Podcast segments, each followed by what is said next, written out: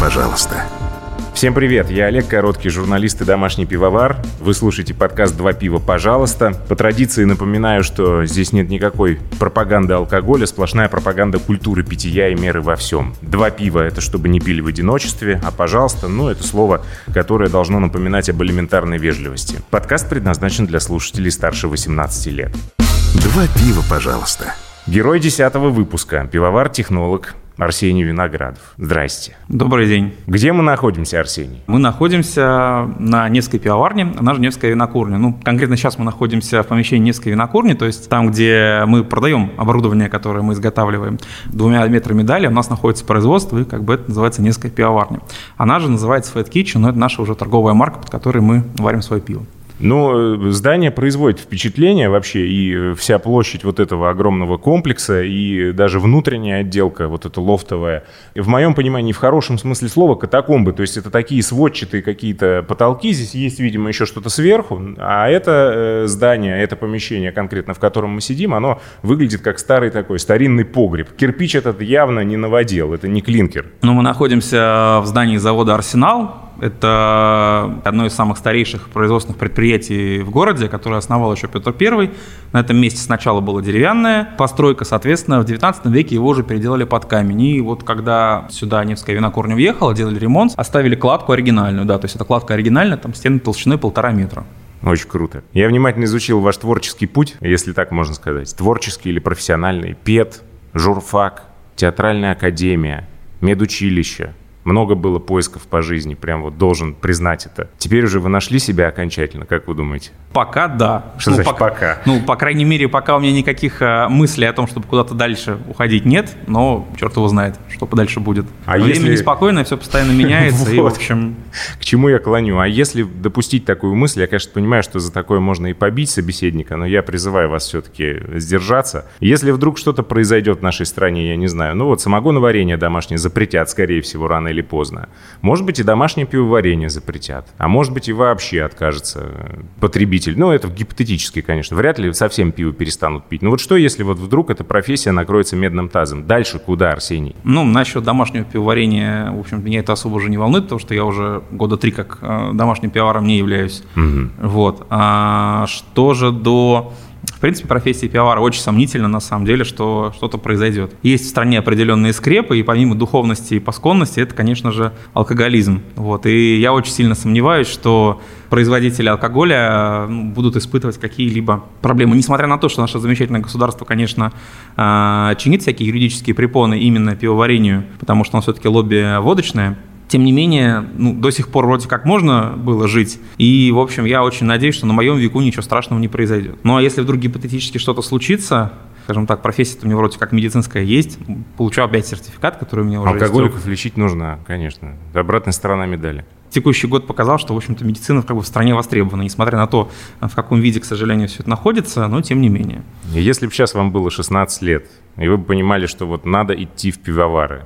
Как бы вы выстроили свою карьеру? Я на самом деле постоянно, кстати, об этом думаю. Когда мне было 16 лет, я как раз заканчивал школу, это было вот 15 лет назад. Если бы кто-то ко мне тогда подошел и сказал, чем я буду заниматься, соответственно, 16 лет спустя, ну, во-первых, я бы очень сильно удивился, но, говорю, обдумывая неоднократно, как бы я поменял свою жизнь, я бы, конечно же, пошел получать специализированное образование. То есть на тот момент это у нас было а, Институт холодильных технологий, который сейчас уже поглотил вот ЭТМО, и это является его факультетом, я бы, конечно же, пошел, потому что на самом деле, чем дальше, тем я больше испытываю недостаток именно в тех знаниях, которые дает высшее образование по этому направлению. А если бы предложили поехать постажироваться куда-нибудь к чехам, к немцам, я не знаю, в Америку, куда бы поехали? В страну какую выбрали бы? Вообще любую. Ну, на самом деле, как бы я бы не то, что если бы мне предложили, я бы сам готов бы заплатить денег, чтобы поехать постажироваться куда-то, потому что то, как выглядит пивоваренная отрасль у нас в стране, я хотя бы примерно понимаю, то, как выглядят а, отрасли в других странах, для меня это совершенно неведомо. Поэтому, соответственно, это Но очень вот это интересно. удивительное дело, потому что на самом деле у нас, э, как говорят многие эксперты, э, очень отличается публика от той публики, которая в Америке и вообще в других странах, крафтовые, я имею в виду, э, люди не готовы платить за это обучение, они думают, что вот они сейчас придут перекатывать бочки, и им еще денег за это заплатят очень много, и как бы этот опыт, он по большому счету ничего не стоит. Но на самом деле это не так, мы все это прекрасно понимаем.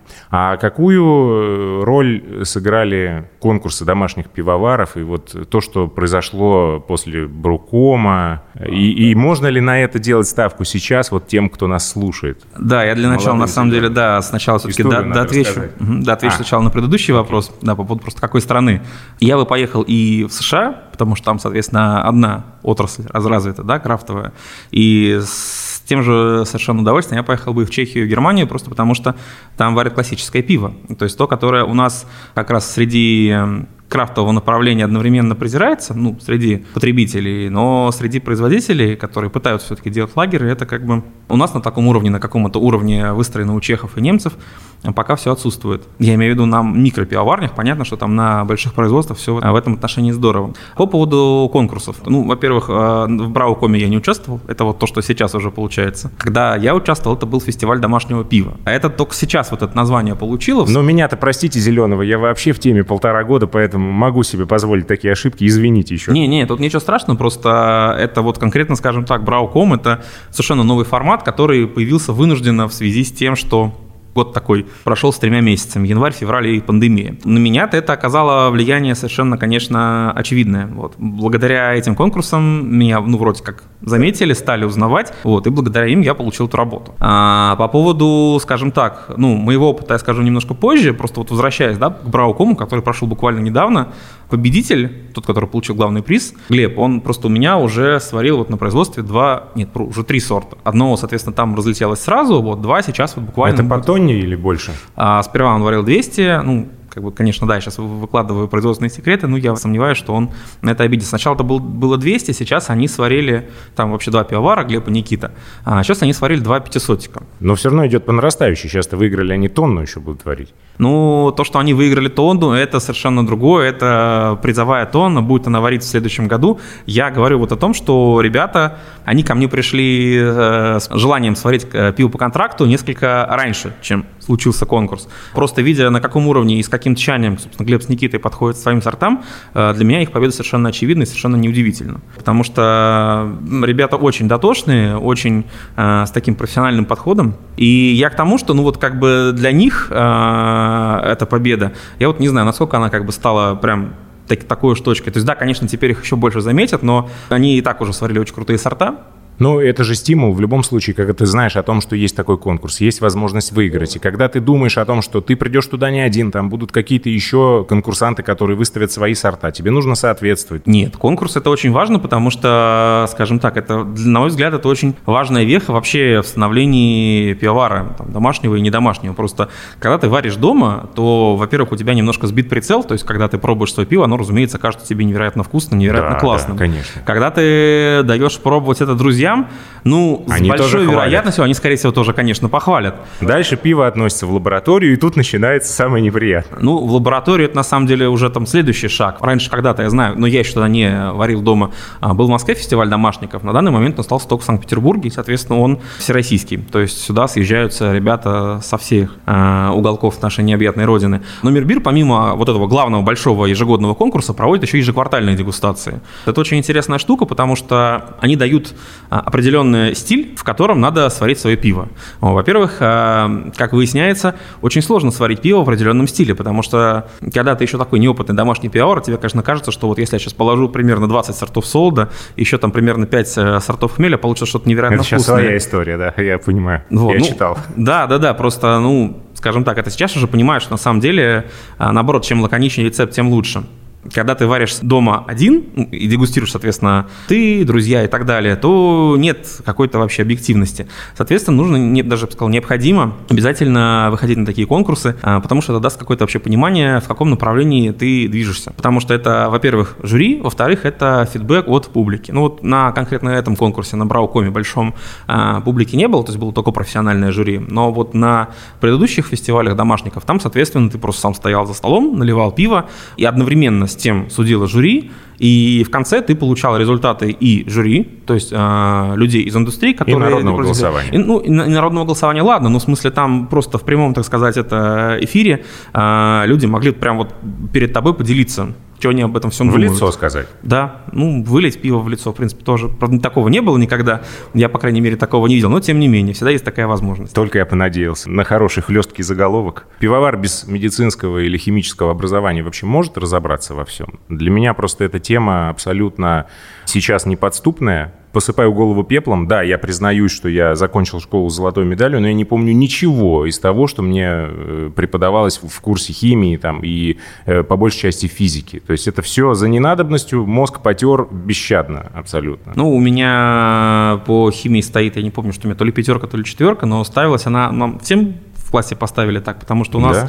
преподаватель по химии была директором нашим. Вот. А она не могла себе три поставить? Нет, она... Оценка ученику – это оценка нет, учителю. Нет, нет, там было другое. Там суть была в том, что у нас химии как таковой не было, потому что она постоянно была в административных, по всяким административным делам ага. носилась. Ну, то есть из, из курса вы только авторов учебника запомнили. Да, Наверняка это был Рудзитис, да, Гунтис Якабович и Фельдман Фриц Генрихович. Помните? Да, и когда мы стали все это писать, просто мне задали вопрос, профессия будет связана с химией? Я в 16 лет сказал, конечно же, не будет. Какая потрясающая честность. Да, а? и, соответственно, мне сказали, ну, хорошо, вот, значит, тогда тебе пятерка, иди, мальчик. Через несколько лет я понял, что я, конечно, очень сильно поторопился, поэтому химию пришлось останавливать. Что же касается того, может или не может, да, конечно, может. Как нужно копать и в какую сторону для того, чтобы в пивоваренном деле разложить все по полочкам? Потому что можно сколько угодно там штудировать какие-то ненужные совершенно области, которые, возможно, нужны где-то в других сферах, там, фармакологии, там, бог знает где еще. В пивоварении что нужно? Та химия, которая происходит в пивоварении, она не очень сильно базируется на той же там, медицинской биохимии, школьной химии, органической, неорганической и т.д. То есть, да, естественно, все это разделы химии, но, скажем так, процессы при желании можно понять и без э, базы. Угу. Да, для этого надо очень много читать, но в принципе, совершенно спокойно можно все это дело наверстать. Я, правда, не знаю, конечно, какое вот образование у Глеба, ну, как раз из ребят Hoplogic, которые победили в Браукоме, но, скажем так, понимание химических процессов у них э, очень высокое. Вот. Mm-hmm. Я не знаю, может, конечно, э, у них у обоих химическое образование. По-моему, нет. Как раз живой пример, что человек без э, соответствующего образования совершенно спокойно, при желании, может э, саморазвиться вот до такого уровня. Впервые я прочитаю вопрос от нашего слушателя, который к нам прислала э, слушательница Анора М. из города Клин.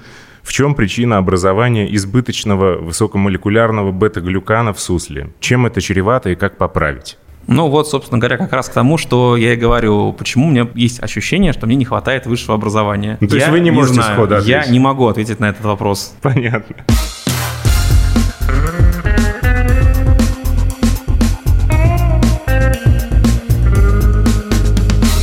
Пива, пожалуйста. Сложение – это историческая обязанность все-таки пивовара. А сейчас так произошло, что солодом стали заниматься другие люди. Ну, в большинстве случаев. Но некоторые пивовары, кстати, сами, например, коптят солод и готовят какие-то там специальные солода, которых, на их взгляд, нет или не, не может приготовить солодовня, с которой они работают. А вы работаете с солодами как-то специально или на готовом сырье? Я все это хотел попробовать, когда я был еще домашником, но довольно быстро понял, что в домашних условиях это особо не сделаешь, потому что не просто так есть солодовни, не просто так есть специализированное оборудование. Дома в вряд ли можно организовать то же ну, самое. Я читал форумы, понимаете, в чем дело? Я читал форумы, и там люди пишут, как, зачем вы покупаете этот солод? Это же переплачивание денег, значит, берем обычный ячмень туда-сюда, разогреваем духовку и вперед. Ну, какие проблемы, Арсений? Я тоже очень сильно люблю читать всякие вот эти замечательные форумы, где пишут очень интересные люди, которые считают, что если они пойдут, купят фуражного ячменя, смочат его водой и будут кое-как ворошить, это будет равноценно как э, продукт тех солодовин, которые закупают специальный ячмень, выращены специально под пивоварение, у которых есть специальное оборудование по расписанию смачивания солода, переворачивания солода, специальные температурные режимы и так далее. Мне очень сомнительно, что все это можно в духовке организовать. А потом возникнет вопрос вот про этот самый пресловутый бета-глюкан, да. высокомолекулярный. По поводу копчения та же самая история. Безусловно, можно, во-первых, сделать коптильню дома. Да, конечно, она у многих есть, а многие летом развлекаются на даче и так далее. Но вряд ли вот эти такие самодельные коптильни смогут дать равномерное прокапчивание солода солода. И не говоря уж о том, что объемы там очень маленькие. По поводу того, что никакого-то солода может не хватать а у солодовни, ну вот конкретно я работаю с разным солодом, там, и э, с русским, то есть суфле, который Балтика делает, и с английским криспом, и с немецкими, и с бельгийскими. Там настолько широкий каталог, что я очень сильно сомневаюсь. Э, что, что кто-то еще может удивить. Да, что на самом деле там, скажем так, там такое большое количество разнообразного солода, что в принципе там половину никакой даже самый взыскательный, самый такой прям пивовар с фантазией не сможет в принципе даже придумать, как употребить. Поэтому я не вижу смысла заниматься этим дома. Это хорошо, что это на самом деле делают специально обученные люди, специально для этого придуманных местах. У солода есть такое понятие, как модификация. Это когда при обработке уничтожается лишняя целлюлоза, ну, собственно говоря, то, что дает лишний белок в пиве и так далее. Вот, опять-таки, как это можно сделать дома? То есть для этого специально берут специальные сорта ячменя, для этого специально проводится обработка. Дома все это просто не сделать. Меня тут вчера в тупик поставили. Я оказался совсем не в теме по поводу фирмы «Авангард», кому она принадлежит. И для меня это немецкий солод, да. Ну вот как-то сложилось так, что профессиональные журналы и буклеты на выставках убедили меня в том, что это бренд полностью немецкий, и к России он никакого отношения не имеет. Да, только если посмотреть на логотип э, этого замечательного солода, да. в голове возникнет такое некоторое что ощущение, что, было что что-то такое, где-то я это видел, да. Но на самом деле солод действительно немецкий. Привозил как раз вот э, Анора М из города Клин ага. и ее коллеги э, специального человека, собственно говоря, с э, солодовни «Авангард», и он читал лекцию и показывал, как, собственно, выглядит солодовня «Авангард», как они все это там делают и так далее. И вот на Knightberg е была варка э, «Альта», как раз вот на солоде «Авангард» и по рецепту человека оттуда. Как был «Альт»-то? Этот. Слушайте, он был хороший, вкусный. Я большой любитель просто, вот моя жена тоже, и мы страдаем из-за Я отсутствия. больше скажу, по-моему, он даже, они его переварили, и, по-моему, даже он сейчас в продаже есть. Причем О. пивоварня Knightberg от нас тут находится где-то в полутора я километрах. Знаю, я туда завтра собираюсь. Там по набережной проехать, и в магазине, наверное, там это все найдется. Спасибо за наводку. Нет, а по поводу просто того, что русский не русский, ну вот мне, э, скажем так, рассказывали одну курьезную штуку. Я использую как базовый солод зачастую солод суфле. Вот, очень многие просто относятся к таким таким пренебрежением к русскому солоду. Впервые я вообще с русским солодом столкнулся еще дома, тогда это был курский солод, и качество у него, ну да, конечно, было такое Я себе. должен сказать, что пренебрежение – это не то слово, потому что нельзя относиться с пренебрежением к тому, что делается э, в нашей стране, если мы являемся ее гражданами. Может, с недоверием относиться. Вот я, как домашний пивовар, отношусь с недоверием, потому что я читаю, что, ну, какие-то там нюансы, я должен в них разбираться. Да нафига мне надо? Я куплю лучше вот у немцев, потому что у них написано 40, значит 40 там, или ну, сейчас условная цифра прозвучала. Тем не менее, многие люди почему-то умудряются относиться с пренебрежением и к производимому в стране продукту, к самой стране и так далее. Но это уже проблема этих людей. Ну, это отдельная тема. Да. А, так вот, я к чему? Да, несколько лет назад, то есть там года 4-5 назад, действительно русский солод уступал зарубежным аналогам, у него было очень много белка, там зачастую можно было найти много чего, то есть там открываешь пакет, а там... Да, вот это я тоже слышал. Совершенно... Гайки, болты, проволока. Гайки, болты, это ладно, некоторые там умудрялись находить птиц, крыс и прочую интересную фауну. Я лично там ничего такого живого не находил, но я находил там камушки, находил какие-то цветочки ага, и так далее. То есть находил? Это было давно. Угу. Сейчас... Да, у нас есть очевидец, который находил. Это не просто какая-то байка, которую человек прочитал, он сам находил. Он отвечает за эти слова, я надеюсь. Это очень важно. Ну, правда, да, но тут что... важный момент. На самом деле, ровно с тем же успехом порой попадаются такие всякие артефакты и в том же бельгийском солоде. Угу.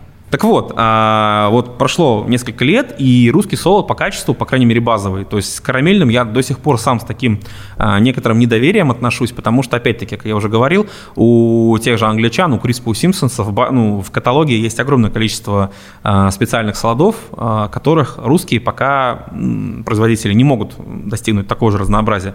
Но базовый солод я совершенно спокойно беру суфле, и меня он полностью устраивает. То есть он совершенно замечательно по содержанию белка, оно снизилось, оно маленькое, а, у него очень хорошая диастатическая активность и так далее. Так вот, а, собственно, к чему я все это? Э, я слышал очень курьезную историю. Вот этот замечательный соус суфле, дело в том, что он вроде как и русский, но тем не менее его продают и французы, немцы, ну вот тут уже врать не буду, но французы его точно продают. И мне рассказывали такую смешную историю о том, как один менеджер по продажам одной компании, которая занимается поставками сырья, позвонил на одну пивоварню и предлагал им, собственно говоря, закупать солод у них. На что дама, которая отвечала, видимо, за закупки или за производство на этой пивоварне, ответила, что э, зачем же нам покупать этот ваш суфле, мы покупаем настоящий суфле из Франции. А вот теперь тот самый курьез. Собственно, суфле из Франции – это тот солд, который приезжает из России, просто французы делают французскую этикетку. Да, реально очень многое бренды, конечно, значат, и мы верим этому слепо. Еще одна тема классная для разговора. Э, однопаузное затирание домашнее. American Style, так называемый. Поправка, это не American Style, это полностью английская тема. Она английская пришла тема? из Англии. Да, да. А, это чисто английская штука. Было, скажем так, две школы затирание. Это немецко-чешское, где отварочное затирание, ага. и там, соответственно, несколько пауз, отварки и так далее. И, соответственно, англичане, которые были, в отличие от немцев и чехов, более ленивые, поэтому они не парились с отварками и затирали все в одну паузу. То есть это все-таки лень? Ну, это не лень, это я образно говорю, что лень, скажем так. Это просто э, сформированные школы пивоварения, потому что отварки, они хорошо показывают себя в лагерях, они хорошо показывают себя в пшеничном пиве. Соответственно, то, чего не было у англичан. У англичан всю дорогу были эли, соответственно, эли всего этого не требовали. Сейчас-то понятно, все изобрели меланоидиновый солод, и все вот эти меланоиды, которые образуются как раз при отварке, э, ну, заставили вот это отварочное затирание уйти уже как бы так в прошлое. Но, тем не менее. Да, так что же с однопаузным затиранием? Нет, я просто вот про какие-то э, фишечки э, профессиональных пивоваров, которые стоит или не стоит использовать домашнику, потому что, ну, однопаузное затирание, бог с ним, это такое упрощение, которое мне показалось абсолютно логичным для человека, который не очень хочет глубоко погружаться в тему пивоварения, и когда он видит рецепт, взять там 5 килограммов э, солода, измельчить и вывалить его в чан с теплой водой температурой там 65 градусов, оставить на полтора часа, ну, что может быть проще? Это как заварить доширак примерно.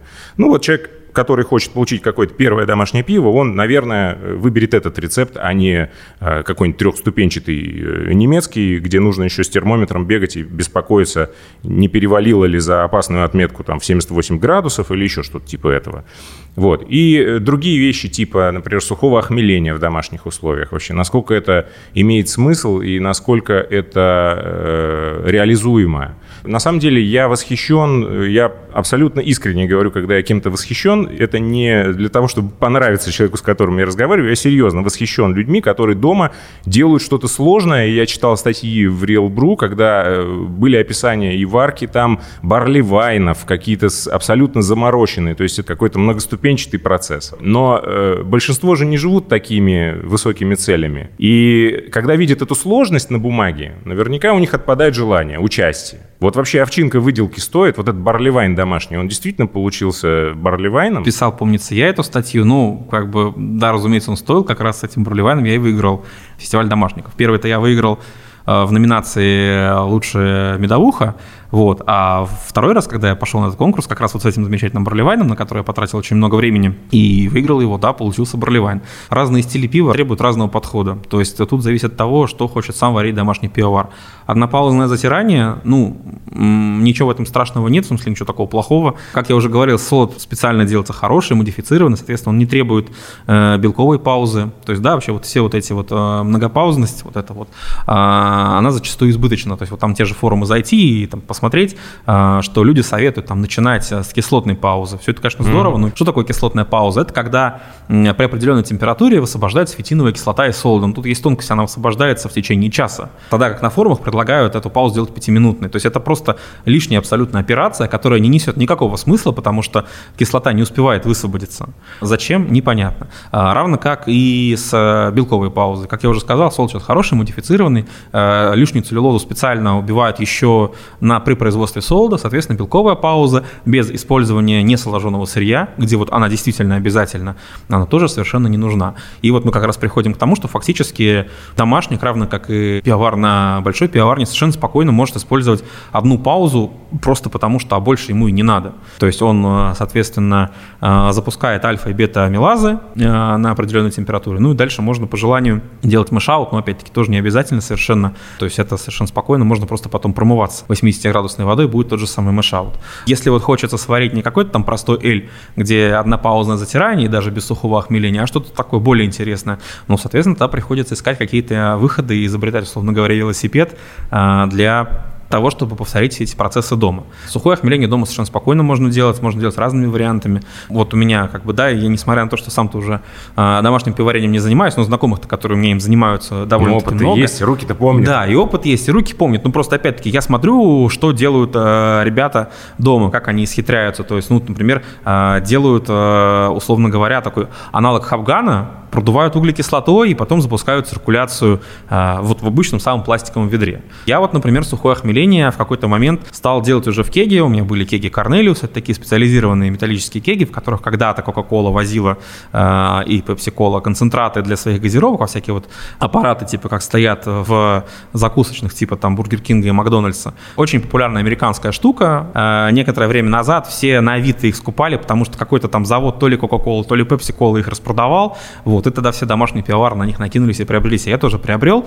Вот. И, соответственно, чем они удобны? Тем, что совершенно спокойно можно в специальном металлическом э, сетчатом контейнере э, закинуть хмель и охмелять прямо напрямую уже в кеге. То есть пиво получается, соответственно, хмеленное, свежее и при этом без остатков хмеля. А главное, что так как ну, можно нормально все продуть углекислотой, то это минимизирует окисление пива. А, кстати, если говорить о способах карбонизации, домашникам какой все-таки предпочтительнее выбирать? Ну, опять-таки, опять-таки, смотря что хочет э, добиться домашних. Я, естественно, начинал, как и все, с э, дображивания в бутылке. Потом я перешел, соответственно, на принудительное дображивание, приобрел себе э, углекислотный баллон, специальное оборудование для этого, то есть там редуктор. Почему? Просто потому, что, опять-таки, не все стили подразумевают дображивание в бутылке. Какие-то бельгийские, да, безусловно, там дображивание в бутылке, это, в принципе, э, их, так сказать, стилистическая особенность, которая необходима. Но, например, чтобы э, получить действительно хорошо хмеленный IPA, ну, мы ни в коем случае не должны оставлять вот это вот дрожжи лишние в бутылке и так далее.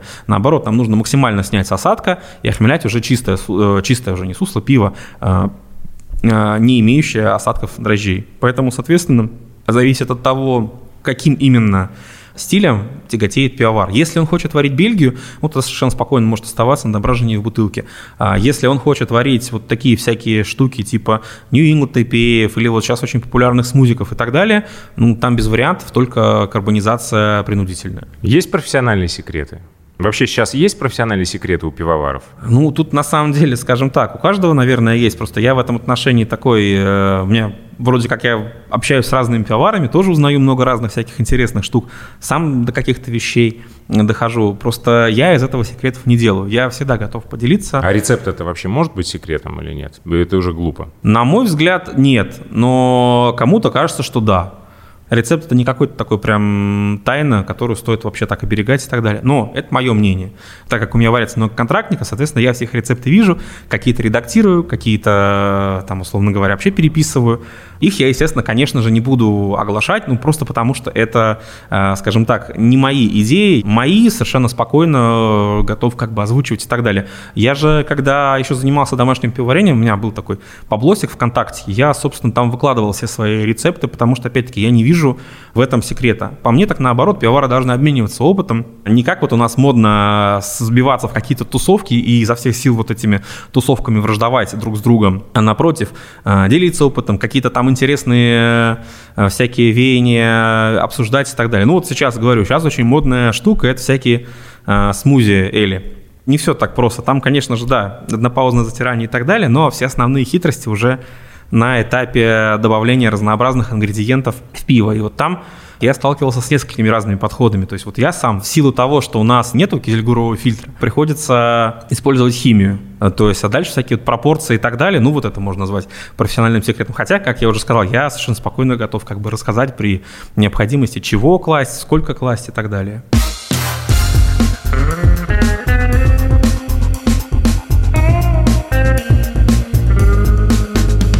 Два пива, пожалуйста клонирование пива – это вообще хорошая штука? Это очень это... хорошая штука. Надо объяснить слушателям, просто на форумах с разными рецептами есть прям вот пометочка «клон, клон, клон». То есть, если человек хочет конкретно сварить какой-то известный сорт у себя дома, он э, обычно пишет это и э, в рецепте, и пытается доказать окружающим, что ему удалось повторить, например, Гиннес или еще что-то. Это очень хорошая штука, и с этого, в принципе, нужно начинать. Только единственное, нужно не бездумно идти на форумы. Вообще, я считаю, что на форуме, в принципе, ходить не надо, потому что, э, к сожалению, не, можно, конечно, но это если какие-то американские форумы, потому что на русских э, почему-то в 90% случаев пишется какая-то абсолютная ерунда и царит совершенный садом. Так вот, не надо идти на форумы, не надо искать конкретный рецепт того пива, который ты хочешь клонировать. Наоборот, нужно попытаться его разложить э, самостоятельно. То есть попытаться... Ого, ничего себе задача. Как же это сделать? Ну, а что, в чем сложность-то, собственно говоря? Ну, вот тот же альт, который мы сегодня обсуждали. И какие солода мне нужны в засыпь, если я вообще понятия не имею, как добиться того или иного вкуса. Вот человек только начинает. Конечно, если человек только начинает, и у него нет опыта работы с солодами, тогда ему, конечно, это будет очень сложно сделать. Если же у человека есть определенный опыт работы с солодами, он примерно понимает, какой солод что дает.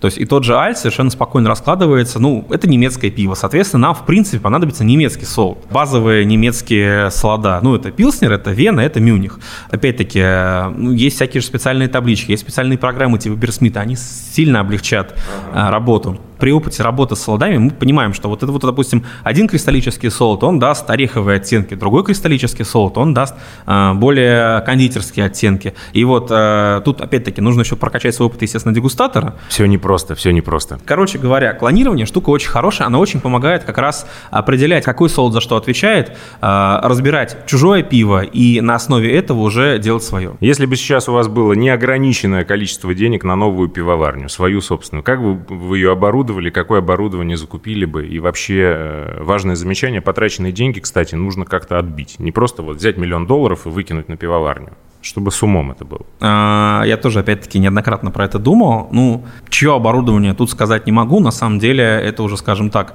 ну, просто не буду пускаться в совсем там такие уже дебри и рассказывать, что вот у нас есть э, в России производители. Да почему которых... же? Это же интересно. Ну, это интересно. В России есть производители. Да, но это просто не очень корректно. Ну, мы же, как продавая оборудование, видим, какие у нас конкуренты. То есть мы, естественно, рынок исследуем, ездим там на выставки типа Бивиали, смотрим, что у кого есть. Вот. Ну, и порой вот реально ты подходишь подходишь к русскому оборудованию, смотришь на толщину стали, на ее качество, на качество сварки и приходишь в совершенный ужас, что, в принципе, людям не стыдно это продавать. То есть есть у нас э, одна контора, которая занимается поставками оборудования, вот, ну, они совершенно не стесняются, у них ты на сайт заходишь и видишь, что у них, а, в принципе, вот э, оборудование называется «Я тебя сварил из того, что было». То есть у них а, танк, например, лоскутное одеяло. То есть вместо того, чтобы а, варить из цельного стального листа, они почему-то варят из каких-то обрезков. ошметков, обрезков. Да, и там, соответственно, куча швов. Куча швов – это, соответственно, неминуемо проблемы с микробиологией, потому что Везде при плохой шлифовке, там, да. а она там плохая, то есть если не заполировать в ноль, у нас, соответственно, получаются швы. На этих швах остается дрожжи и прочая микробиота, понятное дело, что, конечно же, можно мыть, но это лишняя энергия приходится отмывать руками, потому что химия там не достает и так далее.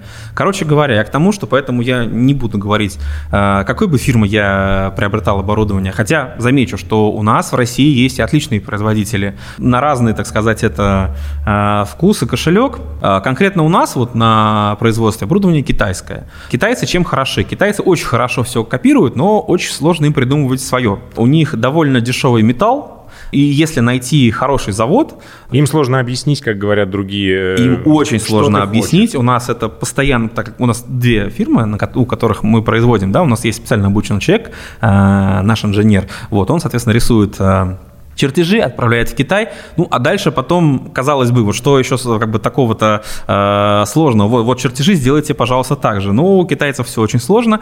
У них еще есть такая интересная штука. Они могут посмотреть на твои чертежи, сказать, что да-да, мы сделаем так, и сделать все равно по-своему. Вот. Это, к сожалению, годами приходится вот э, им объяснять. И вот сейчас-то мы уже воспитали, что они, в принципе, как вот что им нарисовали, то они и делают. Ну, дурак, иногда дурака включить, это тоже помогает сэкономить денежку и косты порезать на производстве. Вот. Ну, Может да. быть, стратегия тоже какая-то Может быть. Ну, у китайцев вообще очень интересный подход. Вот. Тем не менее, там можно купить хорошее оборудование с хорошей сталью, а, пищевой, с толстой и с полировкой до зеркального блеска. Ну, вот, собственно говоря, вот у нас стоит оборудование. Вот, оно изготовлено на китайском заводе. Ну, тут такая тонкость. Китайский завод, который занимается производством молочного оборудования.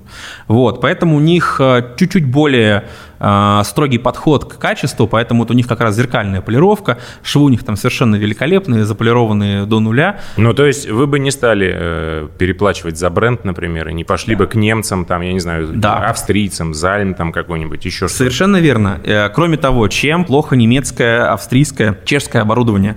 Оно, как правило, заточено под лагеры. То есть оно заточено под, там, условно говоря, плотность 12. То есть там фильтр чан... Барливайн он... не профильтруешь. Да, просто потому что, опять-таки, э, если покупать, то покупать надо, естественно, нужно, во-первых, понимать, что тебе нужно, и нужно делать это по своим чертежам.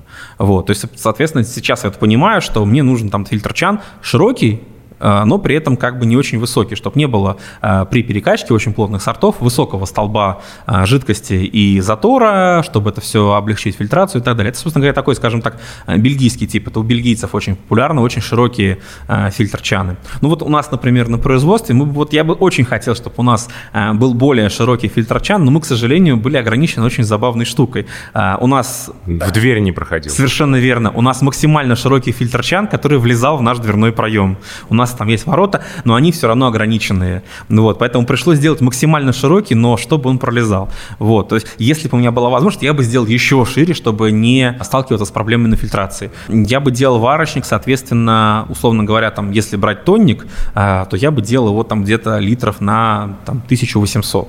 Опять-таки, э, для того, чтобы можно было не терять при высокоплотных заторах а, объем. Потому что сейчас, к сожалению, опять-таки, чем, соответственно, плотнее пиво, тем, соответственно, а, меньше с него выхода. Вот, соответственно, для этого я бы сделал его а, более вместительным. Регулируя вот а, цену за оборудование и за его качество, то есть, ну, попытавшись найти какой-то баланс, вот именно так бы я и делал свою пивоварню. И у классических бродильных танков есть какое-то будущее или все рано или поздно уйдет в ЦКТ, потому что это просто, ну, удобнее? А, ЦКТ все это здорово и удобно, но не забываем, что лагеры в ЦКТ сварить, конечно же, можно, но... Но не нужно. Почему не нужно? Нужно, но просто сложнее за счет, э, в принципе, э, поведения лагерных дрожжей, э, которые из-за формы ЦКТ очень плохо оседают, а зато они очень хорошо оседают как раз-таки в классических плоскодонках. В ЦКТ лагерь сварить, конечно, можно, но он будет гораздо хуже по качеству, чем в плоских танках. Вот, поэтому я считаю, на самом деле, что пивоварни нужно оборудовать и ЦКТ, и плоскими танками, и, в принципе, еще фарфасами под розлив. Поэтому я к тому, что никуда они не денутся, они останутся, я говорю, опять-таки, учитывая а, рост а, популярности лагеров среди а, крафтовых пивоварен, ну, в общем, очевидно, что спрос есть. Ну и к тому же, в принципе, да, вот э, есть по интернету бродят смешные очень картинки, но по факту они отражают на самом деле э, действительно вот такое э, поведение любителя пива. То есть он стартует с лагеров, переходит там совершенно дикие сочетания, пьет двойные, тройные IPA, потом смузи, а потом в итоге все, все равно возвращается к лагеру, потому что в какой-то момент хочется, что называется, домой к маме, и вместо сложных высоко и навороченных сортов хочется нормального, качественного лагера. Это правда. Как быстро вы поняли, что вы готовы возиться с жидкими дрожжами в домашних условиях? Не очень быстро, потому что сейчас э, получить жидкие дрожжи гораздо проще, чем раньше. Казалось бы, я вроде начинал не так уж давно, то есть там есть люди, которые начинали э, еще раньше, чем я, и как они умудрялись вообще э, развиваться, для меня совершенно загадка, потому что я вроде как начинал уже, э, был магазин Мирбир, то есть интернет как бы тоже изобрели уже много лет назад. Mm-hmm. Вот, э, совершенно спокойно можно было покупать все и не только в России, но и в Европе. Но, тем не менее, я довольно долго оттягивал этот момент перехода на жидкие дрожжи, потом в итоге все-таки заказал в США э, на White Labs пачку дрожжей и вот и все, и понеслась. Да, ну опять-таки, просто не каждые дрожжи нормально проходят лиофизацию, ну то есть вот э, засушивание. А, соответственно, выбор а, сухих дрожжей, он ну, не очень большой. То есть поэтому фактически, ну, про справедливости ради, на самом деле, и в промышленном пивоварении тоже все варят на одних и тех же US 05, вот, ну просто потому что такая рабочая лошадка, которая никогда не подводит. У нас вот сейчас а, за последние годы в Санкт-Петербурге а, появилось больше, больше возможностей как для домашников, так и для промышленников получать жидкие дрожжи. То есть если раньше у нас там была дрожжевая лаборатория, где Игорь Петрович, по-моему, зовут, замечательный человек, а, раньше разбраживал какие-то там штаммы, а, вот, но это надо было им списываться, договариваться и так далее. Сейчас у нас есть целых две лаборатории, у которых совершенно прекрасный интернет-сайт, и ты заходишь и как просто в, в обычном интернет-магазине заказываешь mm-hmm. себе а, нужный штамм из огромного банка, ну, соответственно, через некоторое время получаешь их. У нас с ними вот, все в порядке? С, этими с ними все в порядке. Ну, одна лаборатория у нас авторизованная с Вайнштефаном. Ну, в смысле, да, Вайнштефан. Обе лаборатории здесь, в Петербурге. Да, да, да, да, да. Обе ну, не то чтобы они прям при пивоварнях, но так уж получилось, что одна у нас там, где пивмастерия 17, вторая там, где Айвбрю. Вот. А одна, это, соответственно, авторизованная лаборатория Вайнштефан. А, да, но тут надо понимать, что Вайнштефан – это лаборатория, не связанная с одноименным пивом. Это сертифицированная лаборатория с института. Да, да, просто к тому, что это название города на самом деле, а не название, да, просто многие почему-то думают, что это значит как-то она связана, да, с пивоварней. Никак не связана. Это, да, просто институт в том же самом городе. Тоже просто называется дрожжевая лаборатория Вайнштефана. У них чем интересно? У них, во-первых, есть э, штаммы, которые напрямую пришли из Германии. Они стоят дороже, но они зато выглядят очень интересно. То есть э, их э, отдают пивовару в запаянном металлическом контейнере, то есть там с сертификатами и так далее. Но также у них есть более бюджетная линейка, которая, соответственно, ну, ты заказываешь необходимое количество дрожжевых клеток, тебе его разбраживают, там через две недели где-то они готовы. Mm-hmm. Вот, и, соответственно, предоставляют. Ну и вот лаборатория BSG, у них просто большой банк дрожжей. И вот они точно так же предоставляют в специальную ими разработанных там э, термоконтейнерах э, дрожжи удобно, здорово. Единственный минус просто нужно заранее иметь там на месяц план варок, чтобы заказывать эти дрожжи, потому что это, к сожалению, не как магазин ты пришел, они сразу готовы. Некоторые дрожжи у них вообще в заморозке, поэтому там еще больше у них э, срок изготовления, потому что дрожжи сначала надо из этой заморозки вывести, разбродить и так далее. Ну, а так, то есть если есть план варок, просто заказываешь в начале месяца, и там в середине месяца уже все, жидкие дрожжи в наличии. Вот, и так я к чему говорю, это все для промышленных, но э, конкретно лаборатория Вайнштефен, которая у нас находится, она же делает делает еще маленькие упаковки для домашников. Поэтому у домашних пивоваров есть э, замечательная возможность также попробовать жидкие дрожжи без, вот э, как раньше, заказа из э, США и постоянного волнения, что а вот Почта России у нас работает хорошо, у нас погода работает плохо. И вот непонятно как бы, вот будет тепло, дрожжи перегреются и помрут. Теперь, соответственно, просто приезжаешь в магазин, выбираешь из большого каталога этих э, дрожжей и совершенно спокойно дома варишь. Да, это, конечно, требует определенных э, энергозатрат, то есть это, к сожалению, не как сухие дрожжи, которые открыл, закинул в бочку и все, понеслась, оно все начало само вариться. Там, да, там необходимо приобрести магнитную мешалку, приобрести соответствующую колбу, нормальную продезинфекцию дезинфицировать, э, делать э, специальное сусло 12%. Тут два варианта. Либо просто, как я вот э, заранее там 20 литров варил и замораживал, а потом просто по мере необходимости литрушки доставал, размораживал и закидывал в них дрожжи. Вот. Но, тем не менее, результат, э, ну, просто он реально совершенно разительно отличается от того, что получается на сухих дрожжах. Просто потому что выбор штаммов, он гораздо интереснее, чем тот выбор, который предоставляет производители сухих дрожжей. Хотя, должен заметить, опять-таки, с сухими дрожжами сейчас тоже ситуация стала гораздо лучше, потому что если раньше э, вот на рынке были только мангрувы, австралийские дрожжи, которые в целом копировали то, что у ферментисов, которые то ли французские, то ли бельгийские, я вот не помню, по-моему, не французские по дрожжи. Французские. Вот. А сейчас есть еще такая канадско-австрийская фирма Лалимант, которая вроде как канадцы, хотя вот я э, покупаю сухие дрожжи э, именно лалимандовские уже, потому что мне нравится, как они выглядят. У них немного отличаются штаммы от ферментиса в сторону того, что лалимант чуть-чуть более интересный, еще они очень э, быстро работают. Так вот, там почему-то вот стоит, что производство Австрия. То есть сейчас это тоже вот у домашников появилось, то есть в принципе расширился выбор и сухих дрожжей. Если есть возможность брать жидкие, всегда лучше брать жидкие. Просто за счет э, гибкости и разнообразия. Арсений, так это круто, на одном дыхании. Я чувствую, что мы бы еще могли разговаривать и разговаривать, но время наших слушателей надо ценить. Наверное, мы поставим жирную запятую. Я очень сильно настаиваю на том, чтобы мы встретились как-нибудь вновь и снова поговорили о чем-то таком пивном, Последняя просьба э, связана не с пивом, а с языками. У нас есть дурацкая традиция, наверняка слышали. Да, я знаю, я подготовлен. Я да уже, ну? Да, ну, я сейчас как раз некоторое время назад стал учить испанский. Насколько я понимаю, необходимо произнести фразу, соответственно, два, два пива, пожалуйста, пожалуйста. точно, на испанском. Да, на испанском, ну, соответственно... Итак, а, барабанная дробь? Да, dos cervezas, por favor. Отлично. Спасибо огромное за этот разговор. Было безумно интересно. Это Арсений Виноградов, еще раз напомню, пивовар-технолог Невской пивоварни, некогда домашний пивовар, и, как мы все только что узнали, услышали и убедились, Очень интересный собеседник. Спасибо. Еще раз следите за новыми выпусками на всех популярных подкаст-площадках. Там же слушайте предыдущие выпуски, подписывайтесь на канал Два Пива в Телеграме. Туда же присылайте вопросы и замечания. Для этого есть и почтовый бот, и чат, и комментарии. Канал на YouTube и комментарии там. Все читаю, все э, комментирую, на все отвечаю. Всем пользуйтесь обязательно. Кстати, огромная просьба. Если вы ставите дизлайк, напишите в комментариях. За что? С вами был Олег Короткий. Счастливо. Два пива, пожалуйста.